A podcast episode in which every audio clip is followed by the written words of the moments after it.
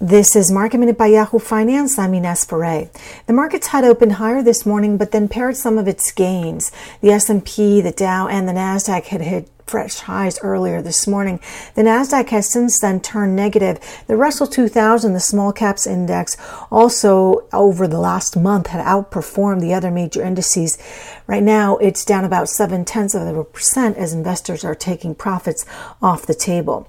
Palantir is down about 10%. The data mining software company reported its latest quarterly results with revenue coming in above expectations.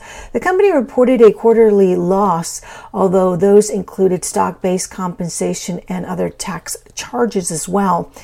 On an adjusted basis, earnings per share came in at 6 cents. The street was expecting 2 cents of profit for earnings per share.